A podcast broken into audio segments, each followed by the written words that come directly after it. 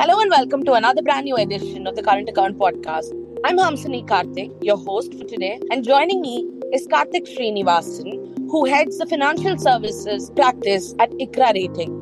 Karthik and I are here to talk about a topic that touches our wallet, and thankfully, it's something that lets us feel happy about having put all the hard work through the year.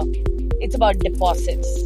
And Karthik tells us that we can continue to have the optimism that rates will peak up. It's not going to change so much because the RBI decided to pause the repo hike. And it doesn't change so much because the liquidity in the system is a little better than what we thought it would be earlier. Join in here.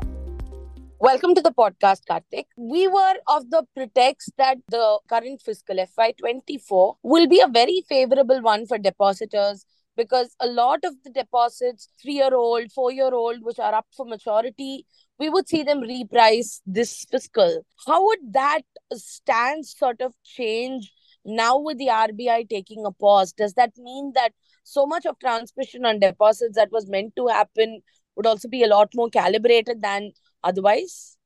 Calendar year 2023 or or FY 2024, whichever way you look at it, would, would continue to be a year for depositors. You know, you, okay. you need to look at it from a perspective that deposit rates have gone up quite sharply over the last one and a half years. Earlier, it was only some of the, the smaller banks which were offering 7% or 7% plus. Today, most of the large banks also offer 7%.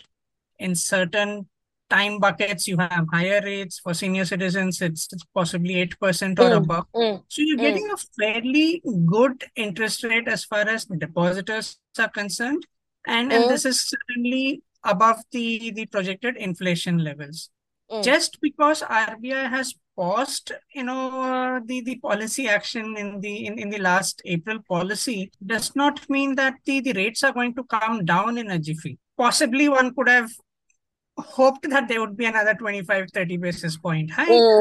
may or may not happen depending on how the the year plays out otherwise uh, you know the, the current interest rates it is fairly attractive so should should be a good year for depositors or or savers if i was to just sort of you know use sure. a general term over there right but Karthik, the way we understand it is that deposits or the need for deposits is also a function of what is the system liquidity in place uh, we've seen the uh, regulator pitch in whenever there is a need for liquidity uh, in fact the recent commentary from the regulator itself was that uh, we are not in a liquidity deficit situation as envisaged six, six eight months back we are in a liquidity surplus position, much better position compared to where we thought we would be. How does that also sort of play in the entire narrative? Okay, you need to look at certain things in perspective because there are a lot of things which are, are intertwined over here. If I was to just put it simply, liquidity one can say for a for a layman is a function of you know how much money is, is available or how much it's, it's basically a difference between the, the credit and the demand, to, to put it very simply. In FY23, the banking system credit grew very sharply. I think in, in absolute terms, it, it grew by about 18 and a half lakh crores deposit growth was was much lower in the vicinity of about 15 16 lakh crores but last year banks uh, sort of dipped into the, the surplus mm. liquidity which they had the excess slr and, and mm. made the difference our mm. own estimate credit growth while it will be lower than last year it will still remain fairly high our estimate as of now still stands at about 15 16 lakh odd crore of credit disbursals by banks in fy24 Mm. Whereas deposit mobilization would, would again largely be in that similar range of 15, 16 lakh growth. If you knock out, you know, from, from a bank's point of view, if you knock out the, the CRR, SLR requirement, you would still have a scenario where you know deposits would be uh, lower than credit so in, in that context there will always be a, a bias an upward bias on interest rates as far as uh, you know depositors and possibly also borrowers are concerned liquidity position has come down from what it was a year, year and a half back. If you would recollect, about a year back, the systemic liquidity was seven or eight lakh crores in the banking system. Now that number has significantly come down. It's it mm. dipped to the negative in the recent past, but otherwise generally hovering around a surplus of one lakh crore. One lakh so in that sense, the liquidity has has come down. Okay. But yeah, finally, how much will the interest rates go up would be a function of how much credit actually happens in the economy. So in case banks were to grow at significantly higher pace, then given right. deposit is the primary source of funds for the banking system, so uh, they would increase the deposit rates. It all will be a, a function of a lot of things which which happen. But clearly, what the way we see it is, uh, incremental credit should continue to uh, to exceed the incre- uh, incremental deposit mobilization. It'll, it'll take some time before the interest rates or the deposit rate starts coming down. Unless of course there, there are some other macro events which sort of necessitates uh, a downward revision. But as things stands uh, it should should possibly continue at these levels for for at least a couple of quarters fair enough the outlook that you're giving now is very favorable as a depositor i'm i'm, I'm really liking it a lot there's a big grin on my face if i were to look at you know when i started saving 15 years or so back, rates were upwards of 9%. We had PSU banks also offer rates upwards of, you know, 8%, 8, 8.5. From there, if I compare to the rates today, there is still a lot of discrepancy. So do you see that, you know, we as depositors, we will ever get back to our historic high single digit numbers or tending to double digit numbers in terms of deposit uh, returns at all? that that could be difficult. You know, we, we yeah. are a growing economy. It's, it's difficult to, to compare two different time periods, all said and done. Right. So uh, it's, it's again deposit rates are also a function of, of how the uh, the other instruments which are available. What is the the fiscal position? What are the government measures? What's the liquidity in the system? So there there are a lot many uh, moving parts out here. Mm. Personally, I don't think we will get anytime soon into a scenario of, of a double digit deposit rates, given that, you know, we our own expectations in terms of uh, inflation numbers, the government and the RBI is focused on managing inflation in the, in the band of 2 to 6. RBI in its last policy reiterated uh, it stands that it, it would like to get the inflation number over closer to 4 than to 6 as well. So in, in that backdrop, you know, you're unlikely to see a, a scenario where deposit rates would be in, in, in double digits. But clearly, you know, one should start looking at these numbers with in, in relation to to the to the current you know nominal uh, inflation kind of numbers so it'll always okay. be a, a, decent markup over there so to, to that extent i guess one one should be happy with with the current deposit uh-huh. rates maybe okay. if you're lucky as a depositor if you are lucky over the course of the year maybe we could you know depending on which bank we we tend to or we want to park our deposits which we we may get 25 30 50 basis points more Okay, okay. So you see on an average rates peak at around 850, 875 across all banks. Uh, I'm taking an average number here. Largely, yes. In, in fact, today, if you look at the, the deposit rates of most banks, after two years or three years, basically the rates have become flat.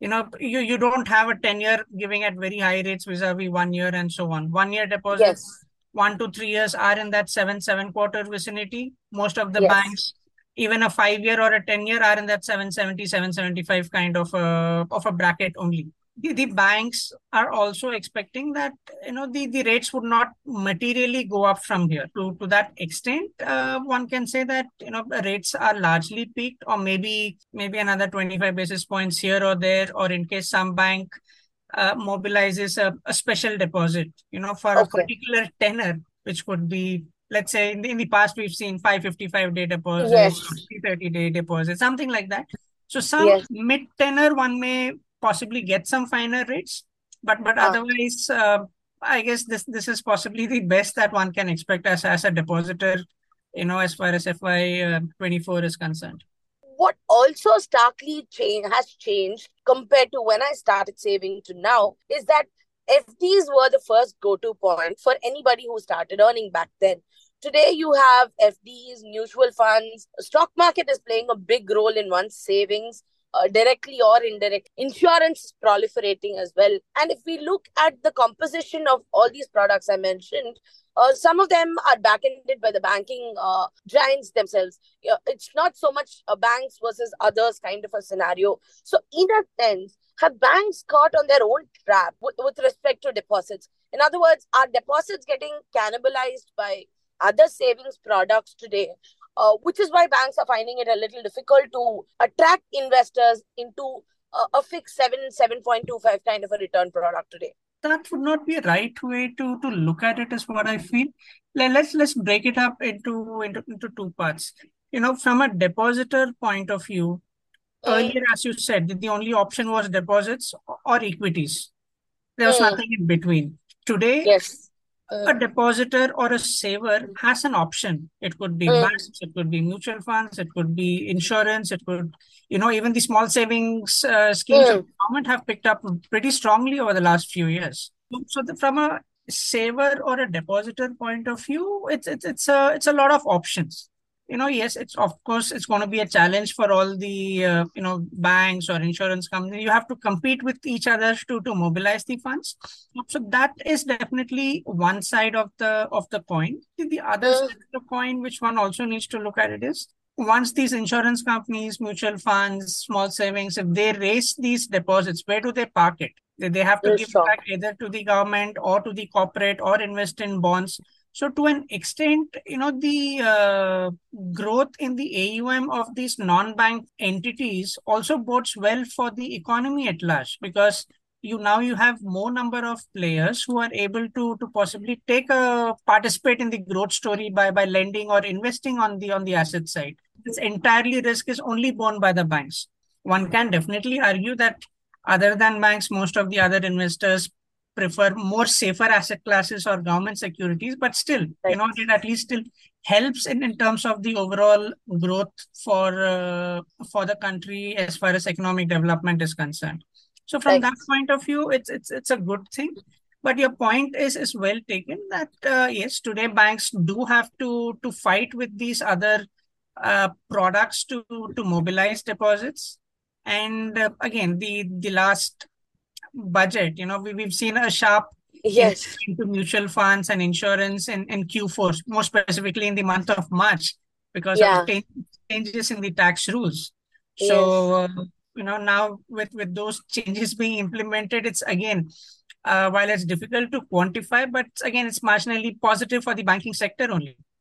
I right. mean, uh, you know, from mutual funds, from insurance, at least some of the money would, would come back to the banks as deposits. So it's always going to be an interplay of you know various changes in regulations and, and market dynamics. So it, you could have a certain phase where you know it, it makes more sense to put money in in uh, in mutual funds and insurance at times in in, in bank deposits. But today the, the bank deposits or the banking AUM is significantly larger than the overall AUM of, of other products. So it still remains sure banks going to still remain a fairly, fairly important and a large constituent of any individual's uh, savings portfolio? About five years back, banks were taking a lot of pride in saying that, you know, we're not a deposit uh, dependent uh, entity any longer. We are also broad basing our uh, liability side. And there was a rush for wholesale uh, uh, liability products. they were di- dipping deep into bonds and instruments like that that philosophy has to a large extent changed today. Uh, banks which were wholesale funded, heavily wholesale funded, are also now shifting to deposits. Now, the shift we've seen in the last five years, do you think that this is here to stay? India will remain a, or rather, Indian banking will remain a depositors based or a depositors linked lending in a uh, platform for the future banking system in India depends heavily, heavily on, on depositors. If you were to look at yes. the balance sheet any bank, you know, out of a 100 rupee uh, liability side, more often than not, you would have about 80, 85 rupees as deposits. So, so that right. structure not materially going to, to change. Mm. What you said in the past that there was a, a rush for bonds was on, on a couple of reasons that was a phase where, where banks were chasing growth. And okay. in a phase where you are chasing growth, you know, retail deposit mobilization happens slowly. It, it, it's not something which you can just, you know, switch on and switch off immediately. So to chase growth during that period, banks have to mobilize funding. So, so they used either certificates of deposits big time or they, they resorted to bonds to fund that growth phase. Banking sector you don't have too many choices to raise other kind of funds you have infrastructure bonds that you can raise or you have Yeah. tier 1 tier 2 bonds you know you you don't banks in india can't issue just general purpose bonds like what Bonds. the global banks can do so Yes. till the time that regulation changes, we will always remain heavily, heavily dependent on uh, on deposits. Last few years, the the track has changed from wholesale deposits to uh, to Mm. retail deposits. That's again Mm. largely driven by the fact that uh, banks have been going slow. If you really exclude FY23 and possibly later half of FY22, you know, the, the banking system growth was also fairly muted. So when you're growing at single digits, you don't need to push on Mm. the pedal to, to mobilize deposits. There was a, a huge, a long period where, where banks went slow on these wholesale or, or high cost deposits. Consequently, today we are witnessing a scenario where, you know, Mm. CASA uh, rate or CASA proportion of banks have got significantly bolstered. Mm. Many Mm. of them are at that possibly lifetime highs for, for almost a year now. So, so True. our own expectation, possibly given that the the difference between a term deposit and a savings rate has widened significantly in the recent past, we we could see some correction on that over the course of FY24. Why do I need to put money at at three three and a half percent savings when I can easily park something at seven percent for a year in, in the same bank? So Sure. I'm not, at least part of my money I can do it, if not whole. So to Absolutely. that extent, we can we may definitely see some shift from from savings to to term deposits, but Right. uh, the the the focus on retail deposits we we guess would would continue uh, for for some time now. Thank you so much for that. And that was a very optimistic chat as, as a listener and as a depositor. Uh, hope to connect again with you soon. Hope you enjoyed that one and you did feel a little satisfied that this year your hard work is worth all the savings. Meet you yet again a fortnight later with one another very interesting topic. Hopefully, that would touch all our wallets once again.